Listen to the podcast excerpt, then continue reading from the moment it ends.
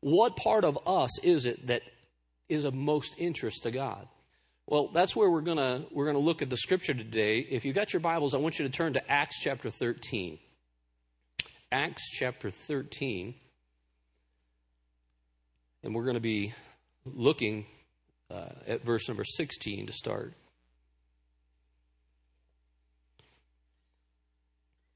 Acts 13, verse number 16.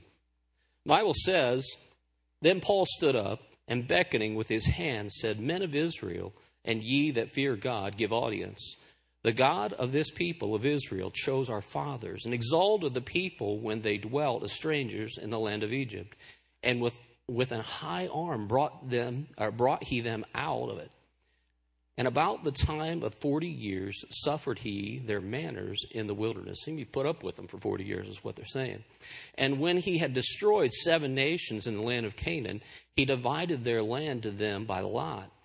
And after that, he gave unto them judges about the span of 450 years until Samuel the prophet.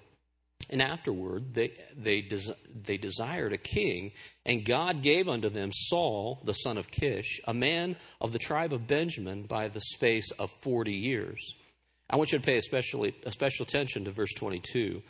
And when he had removed him, meaning when God had removed Saul, he raised up unto them David to be their king, to whom he gave testimony and said, I have found David, the son of Jesse, a man after mine own heart, which shall fulfill all my will. Let's go ahead and take a minute right now and just, just ask God to bless our day to day and the, message. Dear God, we, we thank you for the freedom that we enjoy to come and worship together, Lord. Just thank you for uh, this body of people uh, that uh, has come out, Lord. We pray that you will help us to focus, to pay attention, um, uh, just to, to uh, hear uh, the message from your word, not, not, not the messenger, but the message, Lord. I pray that you would help us and uh, allow, allow us to apply it to our lives. We'll ask this in your name. Amen.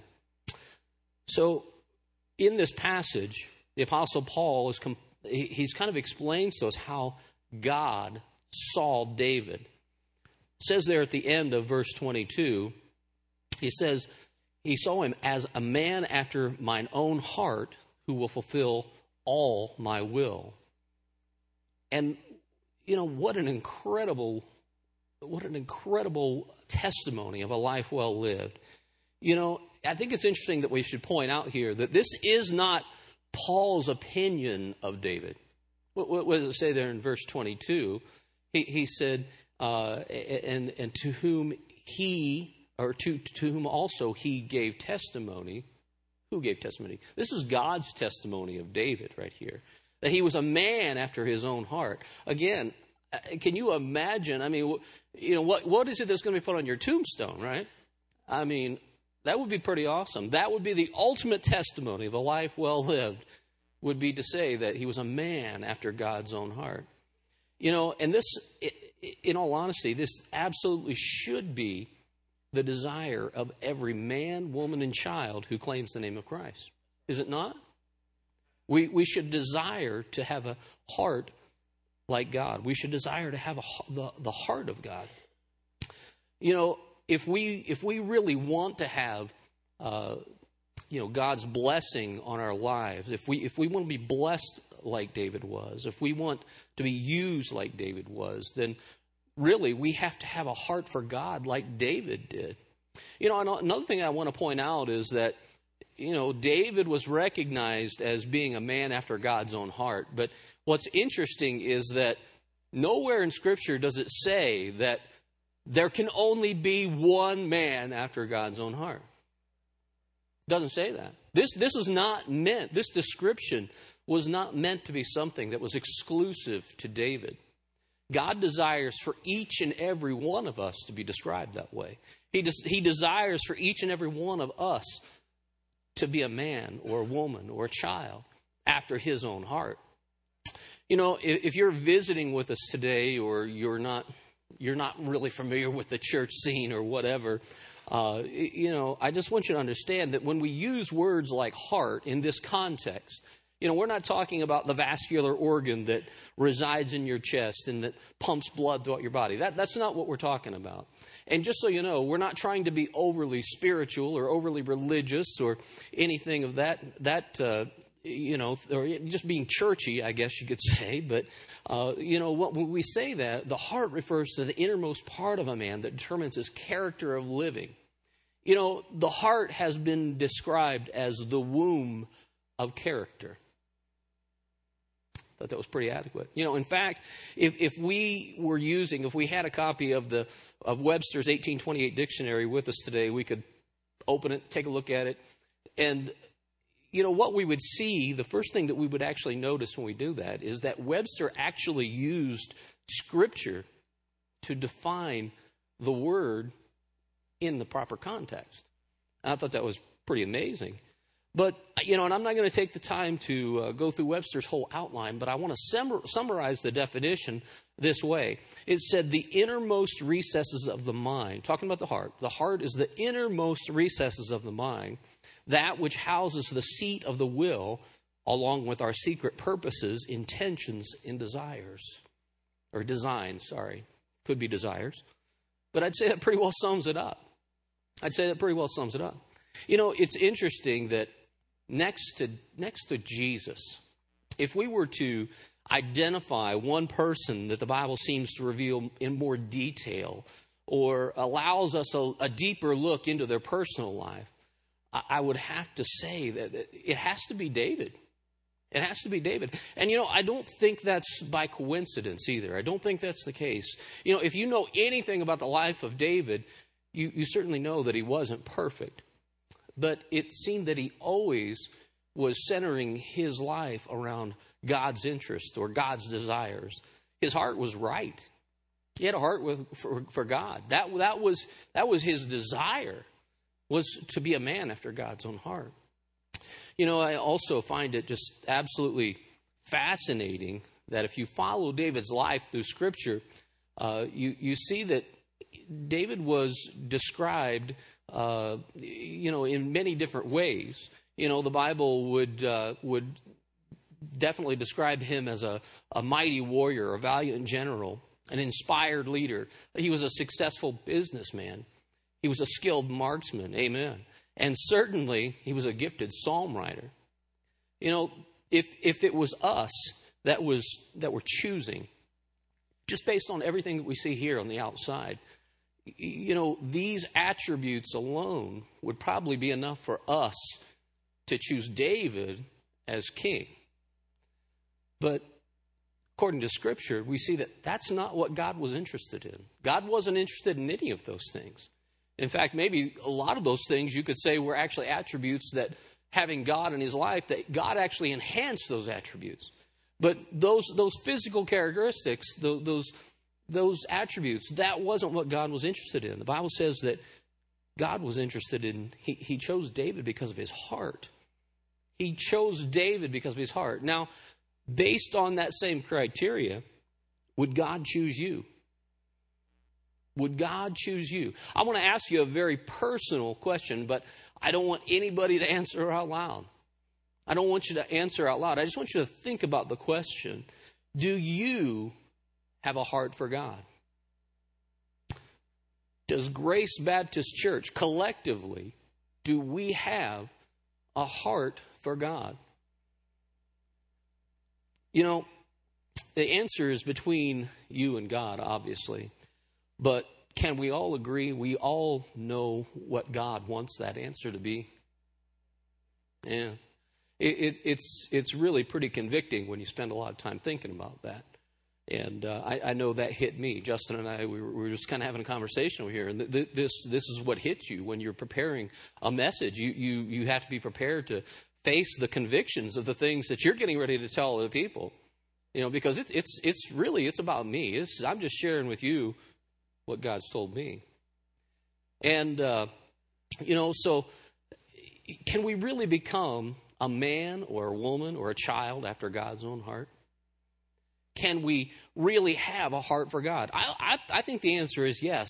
If, here's that if statement, if we're willing to prioritize our life or the things in our life the way that David did, I think that we can absolutely do this. So, really, with, with what time we have left, I want to kind of um, just outline some things that I think are going to help us uh, to, to develop a heart for God. That's going to be our focus. I want us to develop a heart for God, which is exactly what God wants for each and every one of us. So, the first thing I want you to notice when we're talking about developing a heart for God, the first thing I think we need to focus on is a heart that desires a personal relationship with God. I want you to go and turn to Psalm 119 with me, if you would. Psalm 119.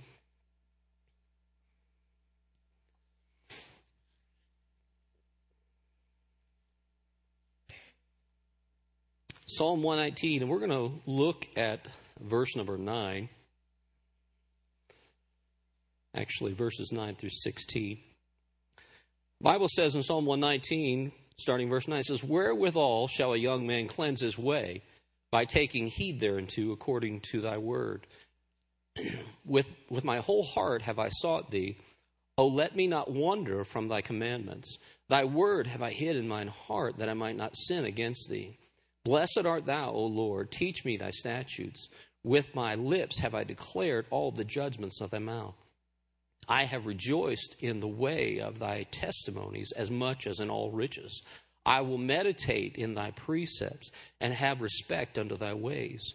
I will delight myself in thy statutes. I will not forget thy word. You know, you might be here today and you might be thinking, you know, hey, Brother Jeff, uh, I, I, just don't know about all this stuff. You know, I think David was really, he was a, a one of a kind type person that God used to do some pretty special things.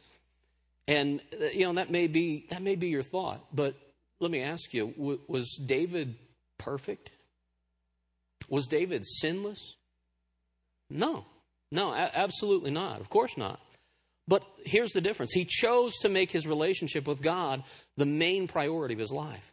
That's what made David stand out to God. It was his heart. You know, David allowed God to mold and to fashion his heart into that which would be pleasing unto him, meaning God. That, that was David's, that was his intent. So, how, how, do, you, how do you know that? How, how so? It's right here in, in these scriptures. If we just took this, this passage of Psalm 119 and we went through this, through those verses, each one, we would identify certain things that that really define David's attitude toward all of this. Verse 9, he says, by taking heed to God's word. Verse 10, by seeking God. Verse 11, by hiding God's word in his heart. Verse 12, by learning God's statutes. Verse 14, by rejoicing in the way of God's testimonies. Verse 15, by meditating on God's precepts. Verse 16, by delighting in God's statutes. You know, all of these things are a testimony to the emphasis that David had on his per- personal relationship with God. And it's exactly why God desire uh, what, what God desires from us. You know, God, He, he loves it when we give Him our attention.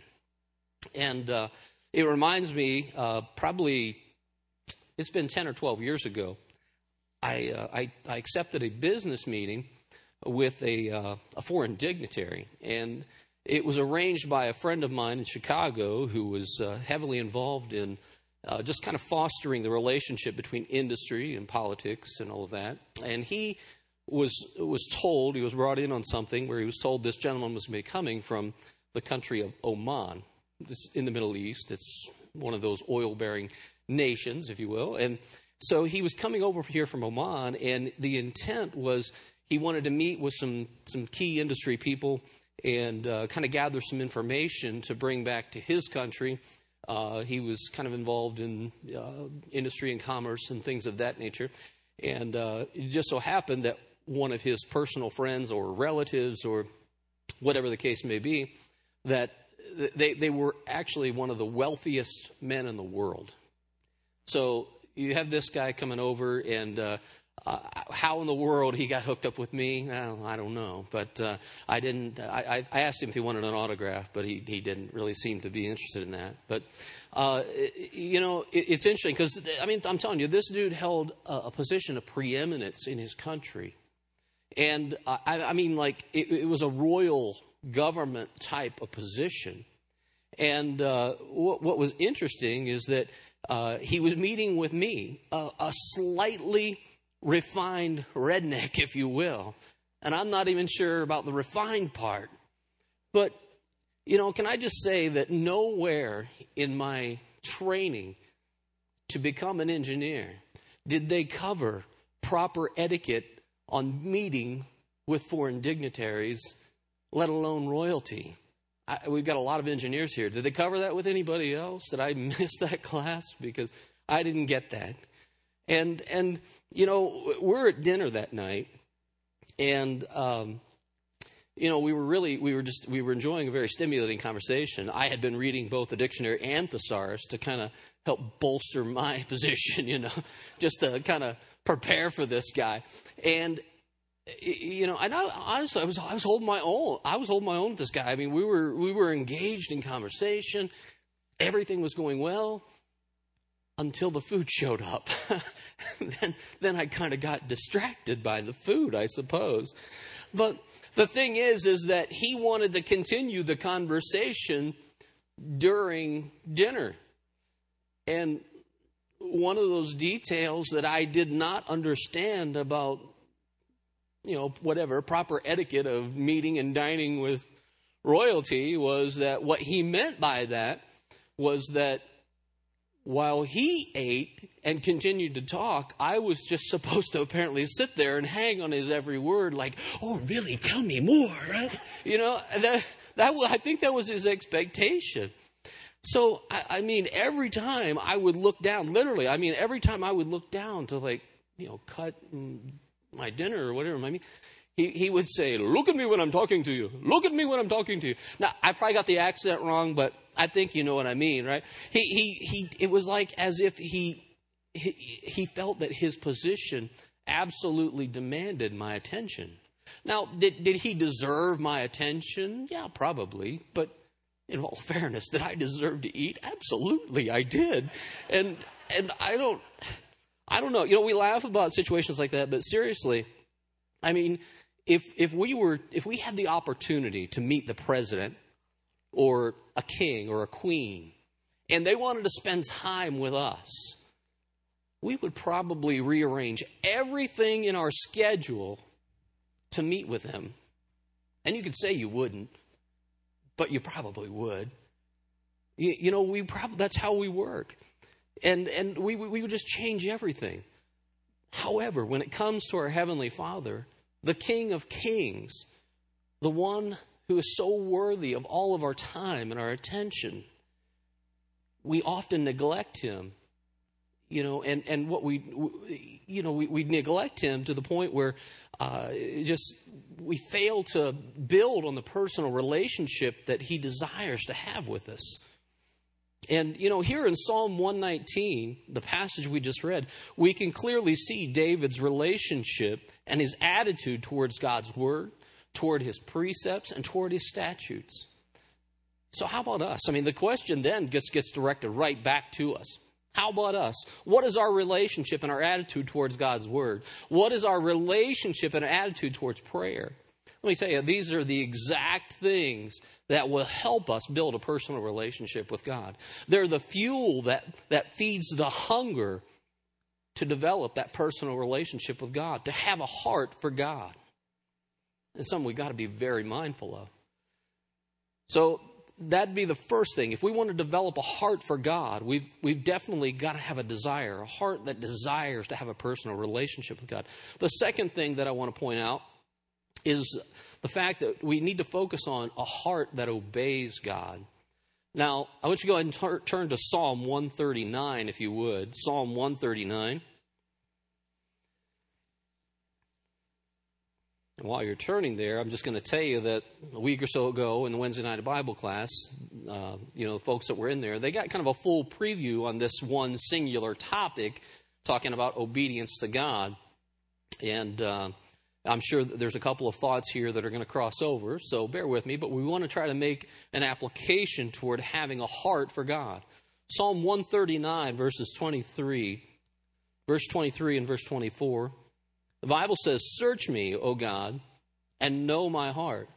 Try me and know my thoughts, and see if there be any wicked way in me, and lead me in the way everlasting.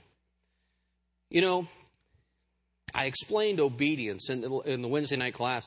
I explained uh, obedience this way. I said obedience is doing exactly what God says, when He says it, how He says it, and for whatever reason He says it. You know, and I think as we as we look at this passage right here in Psalm 139, I think we I think we can understand that David had this figured out. He seemed to have had this figured out. You know, I want you to notice there's two things I really want you to notice in this passage. I want you to notice both the invitation and the request. Those are, we see those in David's own words. You know, in verse 23, David is asking, or he's inviting God to search me. And then later on in that same verse, he's, he's, he's inviting God to try me. You know, it's not as if God didn't know already what was on David's heart. That, that's, that's, that goes without question. But let me help you understand something. David was at the point in his relationship with God that he was offering this. He was inviting God, and he wanted God to show him if there was any sin or any disobedience in his life that he needed to make right. He wanted, even, even if it was something so obscure that it just completely slipped his mind, he wanted God to make him aware of that so that he could make it right, so that there would be nothing between him and God. There would be nothing that would interrupt that relationship.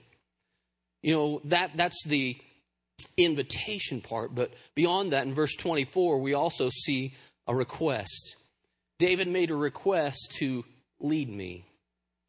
He said, try, uh, he, he, he said, uh, rather, he said, search me, try me. Those were invitations. And then he asked God, he made a request to lead me. He said, Lead me in the way everlasting. You know, David is interesting because he made active choices in his life that demonstrated his desire to obey God. You know, we need to understand that there's no room for passivity uh, when it comes to obedience. There's no room. When it comes to obeying God, there's no, no room for that. You know, the level of commitment that God desires, it requires an active choice on our part. You know, part of our problem when it comes to obeying God is that we often sit in sermons like this and we're sitting under the teaching and the preaching and all of those things, and we hear what it is that God wants us to do. But the problem is, is that we, we don't listen to what God wants us to do. And, and you know, you might be sitting here and you're thinking, wait, are, isn't that the same thing? I heard you, I, am listening to you. No, no, we're not, that's not the same thing. Ask any teacher in this room, and they'll tell you there's a big difference between hearing and listening. Parents, you probably know there are times when your kids hear you, but they're not listening. You know what I mean? And I know that. Uh, I know I've shared this story with a few of you before, and uh, some, some of you have heard this, but I have to tell you, there's so many life lessons that I have drawn from this story that I always just feel compelled to use it whenever I can. And uh, it, it's, it's a little lengthy, but I, I promise it'll be worth it. So, when I was 15 years old, I grew up here in Ohio. When I was 15, I moved to Florida. And uh, I had lived there for about six months uh, and some friends of I dec- decided that we were going to go canoeing on a large river just outside of Tampa. And we knew that there were alligators in the water. We, we knew that, but we didn't really think too much about it, to be honest with you. So, shortly after we started, uh, we encountered a group of people that were coming the other way. And with a panicked voice, they were telling us, you need to turn around, you need to go back. There's a really big alligator up here on the bank. And, you know, we heard him, but to be quite honest with you, we were too wrapped up in our own interests to, to really listen, to pay attention, and, and really be concerned about it. So, sure enough, we, we came around to this next bend, and, and there it was. There was this well, probably seven, eight foot alligator up on the bank. And we looked at it and we kind of laughed because it was, it was obviously very young. It was kind of skinny and scrawny type thing. And, you know, he was just sitting up there and sunning and all of that. And, and we just kind of laughed about it, you know, like a tourist, right? You know, I lived there like six months. I'm practically native. And anyway, we, we continued on and we went around this next bend. And we saw what they were really talking about. Um, there on the other bank was the largest alligator I have ever seen in my life. I mean, I always tell people this thing was like 57 feet long. It was, it was huge, right? It, it was big. How, well, I'll tell you what. How many of you have you ever seen one like one of those old Godzilla movies? You know, ah, that's how big it was. I'm pretty sure. I'm sure of it. That's how big this thing was. It, I mean, it was massive. I mean, the size of its head and its neck and its body. It it it just looked mean, you know. Not, not that I've ever really met a nice alligator, I suppose, but anyway, it, it, it, just it was crazy. I'm telling you, when we went around that bend, all of the laughing and the giggling it stopped, and it seemed as if, in all honesty, it seemed as if time stood still, and we no longer heard birds, we no longer heard the water flowing or anything all we saw was this massive alligator. And unfortunately, the alligator saw us too. And it, it, was amazing. I mean, it was this was like a scene right out of Mutual of Omaha's Wild Kingdom. Is there anybody here that's my age or older that would remember that? Marlin Perkins, right? Yeah. This was a scene right out of that show. This alligator, as big as it was, it kind of lifted up and did this thing right into the water and started to swim toward us. And uh, I, I have to be honest with you.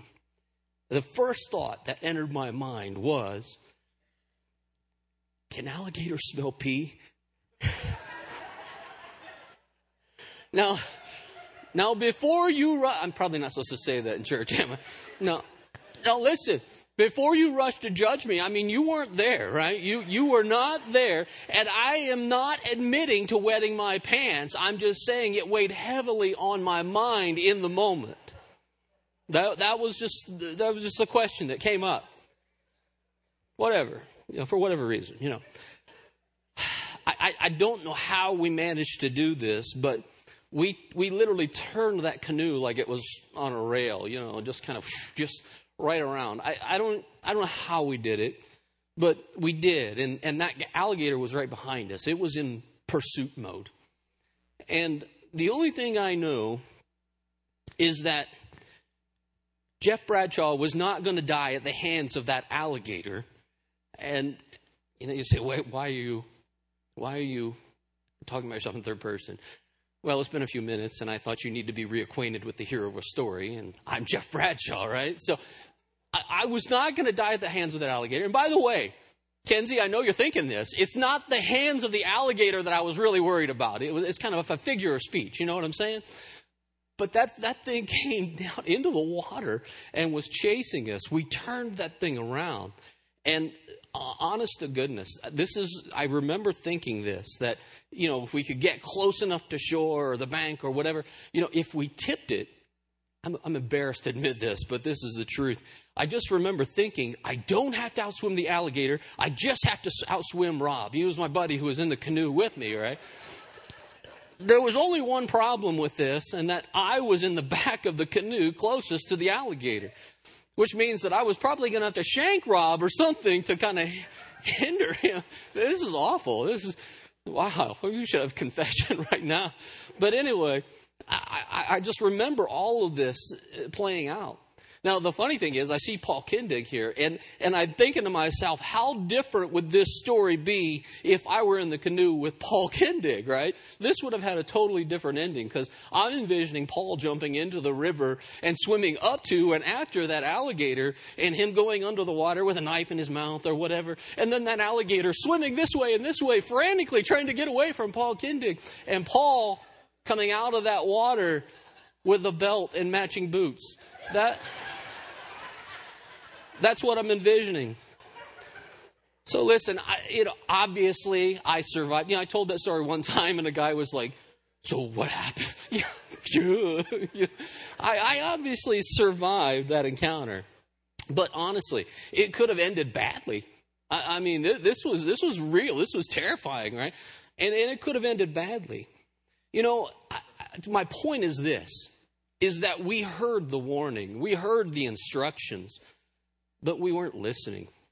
You know, we, we you ever been there? You, you ever been in a church service where you, when you go home, somebody somebody asks you, hey, "What do you think about what the pastor said?" I don't know. I don't remember where he said I, I was thinking about dinner. I was. You, we hear these things, but we're not listening. You know, it's, it, it's important. We've, we've got to make sure that we pay attention. And to my point earlier, the distinction between hearing and listening, listening it's, it's significant. You know, hearing is an involuntary act. You can be just sitting somewhere and you can hear things all day long. But listening is a voluntary act that it requires you to make sense of the words that you're hearing with the intent to earnestly receive them with understanding.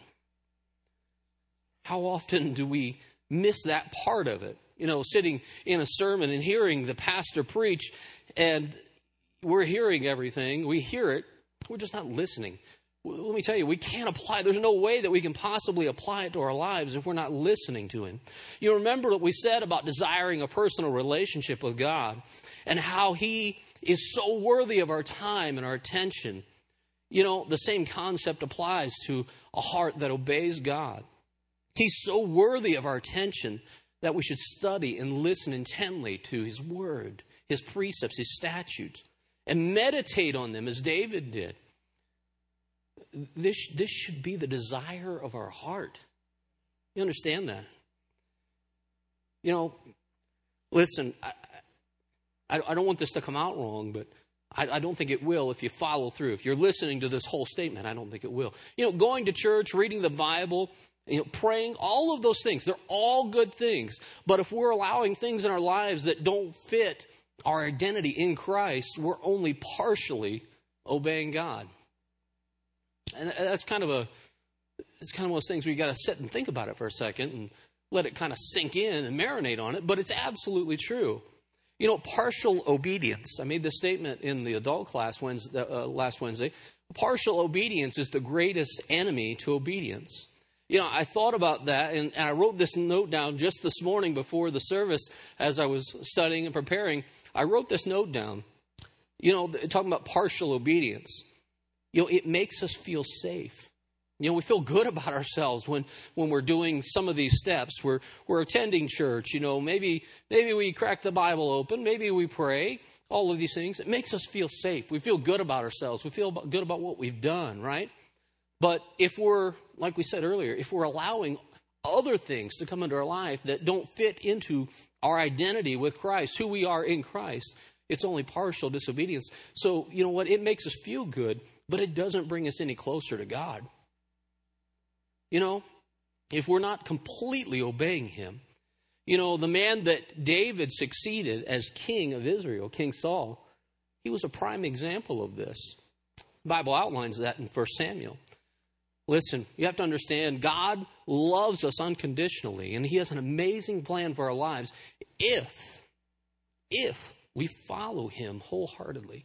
That's the caveat right there. He deserves our obedience. So, again, the goal here is to develop a heart for God. So, we know that we need to have a heart that desires to have a personal relationship with God. We need to focus on a heart that obeys God. The last thing that we have is the third thing that we need to focus on is a heart that trusts God. A heart that trusts God. I want you to turn to Psalm 23. Psalm 23. Obviously, a very familiar passage to, I'm sure, most everyone. Psalm 23, and we're going to read the entire chapter, only six verses. Psalm 23, starting in verse 1, the Bible says, by the way, these are the words of David. All of these psalms that I'm sharing with you today, these are all psalms of David. These are all psalms that David wrote. Bible says in verse 1, The Lord is my shepherd, I shall not want. He maketh me to lie down in green pastures. He leadeth me beside the still waters. He restoreth my soul. He leadeth me in the paths of righteousness for his name's sake. Yea, though I walk through the valley of the shadow of death, I will fear no evil. For thou art with me, thy rod and thy staff, they comfort me. Thou preparest a table before me in the presence of mine enemies. Thou anointest my head with oil, my cup runneth over.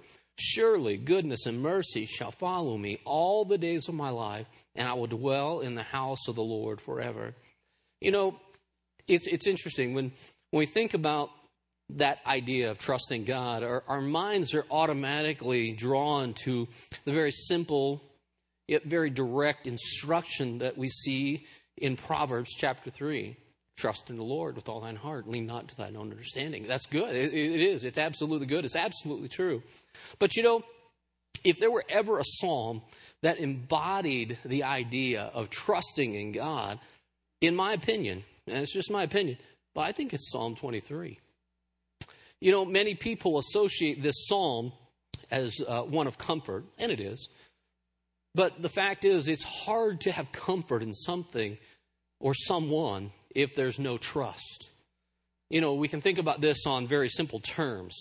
Have you ever sat in one of those really, really, really, really, really cheap plastic resin chairs? I'm talking about the Vietnamese knockoff of the Chinese knockoff of the resin chair. You know what I mean? The thing. If you've ever sat in one of those, and maybe it's just me being gravitationally challenged, I don't know, but you sit in that chair and it's got a an unfamiliar feeling, this unsettled feeling. You know, it's hard to be comfortable in one of those chairs because you never know at which moment it is going to collapse. That, that leg is going to just go under and you're going to go toppling to the ground and, and your friends will be there to laugh and point at you. It's very hard to be comfortable with something that you don't trust, right? You know, I, I just, uh, I, again, I, I, know many people associate this with comfort, and there, there's nothing wrong with that. Absolutely nothing wrong with that. But, you know, I, I hope that you can see how the first two points worked in harmony uh, to, to uh, toward the idea of developing a heart for God. And I feel that this last point, this third point here, I feel that it is right in line with all of that, with that whole concept of well, of developing a heart for God. You see, we can't truly enjoy a personal relationship with God if we don't obey Him. And here's the, the next part of that is that we won't obey Him if we don't trust Him. Simple but true. You know, I spoke earlier about all of the talents and the abilities that David had, the things that the Bible lists, how it describes him. And, and it just is so many positive ways, right? I mean, how would you like your resume to read like David's, right? I think it would be pretty awesome. But, you know, it, it seems to me that it, maybe it just might be possible that it, it could have been easy for David to trust in his own abilities or, you know, all of those attributes that we talked about, his own talents. But as you read through this psalm, this 23 psalm, we see that we, we not only see his complete trust, but his utter dependence upon God. And I think that's really important. He trusted God. He depended on God. He didn't, he didn't trust in his own abilities. He didn't trust in his own talents. His trust was completely and wholeheartedly in God. You know, it's interesting. Um, a couple of weeks ago on a Wednesday night, Nathan Arling was teaching in the uh, Awana class, and uh, he was talking to the kids about um, how Elijah challenged the prophets of Baal there at Mount Carmel. And one of the points that he made was he was pointing out to the kids and talking to the kids about how, how much trust and the dedication that those prophets of Baal that how much trust and dedication they had to a false God. And you know what? It kind of struck me. I, I, couldn't help but be struck by this thought that around the world, there are so many people that have more trust and put more faith in a false God than we do to the one true God. Man, that's convicting. That just kind of hits you like a hammer right there. You know, those, those prophets of Baal, they were so zealous. There, were, there was so much enthusiasm to the point where they were cutting themselves and calling on, on the name of Baal. But of course, we know he didn't answer them, he was a false God. You know, David understood that he could trust God with his, his whole heart. Now you might ask, how, how did how did David come to this conclusion? How is it that David could come to the conclusion that he could trust God with his whole heart? Well, it's really pretty simple. His faith was often temp, temp, or, or tried. And, you know, whether it was facing a giant who defiled the God of Israel, or whether it was dealing with a rebellious child who was intent on taking over uh, the kingdom. You know, David faced trials, and he, he did this often. And you know what? His faith, his trust was strengthened through every one of those trials. I put another note down here this morning that I, I, I just happened to think about while I was kind of preparing. And you know, the fact is, is that if we fully trust in God, if we fully trust in Him, you know, the Holy Spirit is going to enable us uh, to stand throughout life's trials. You know, when we're leaning on Him, it's easy to stand when we're leaning on Him. It absolutely is. But we've got to put our entire trust, our full trust, we gotta, with our whole heart, we've got to do that. And, you know, I, I want to just kind of address our, we're almost done, I promise you. I just want to address our young kids this morning. I just want to tell you this. You know, you young people, I just want you to know that the world is going to try to tempt you. It's going to tell you that uh, you can put your trust in a false system, a false hope, or a false God, small g. You know, it's going to do all of that. They're going to tempt you in the name of fashion, they're going to tempt you in the name of entertainment. But these things can't offer you any hope and they have absolutely zero redeeming value at all. You know, quite simply, we just need to place our trust in Jesus Christ, for He alone is our hope. You know, we need to, to actively decide to concern our heart with the concerns of God's heart. You know, we need, need to begin to trust Him in every area of our life. That last part, that's not just for the kids, that's for everybody. That's for all of us. You know, David was a man after God's own heart because he desired a personal relationship with God. He desired to obey God. He trusted God with all of his heart. So I ask you, do we do these things? How, how do we desire these things in our life? You know, do we truly desire to have a heart for God?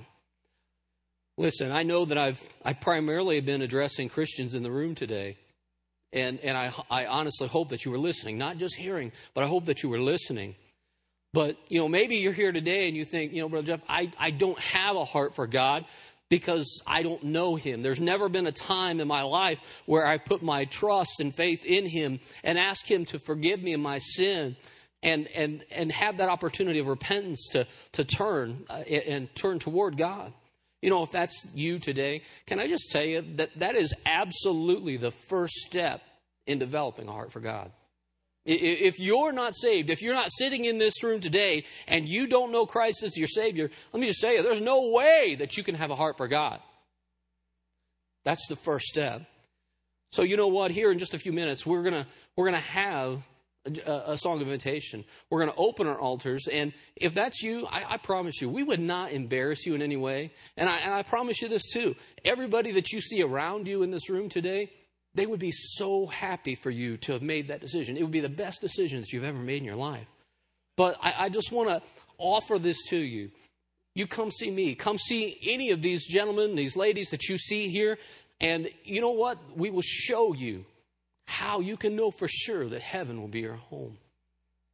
Let's go ahead and pray. Dear Heavenly Father, we thank you uh, for the day that you've given us, Lord. We thank you for this message. Lord, I know that in preparing for this message, it spoke to my heart, Lord, and how we need to maybe rearrange our priorities and focus on things that matter to you.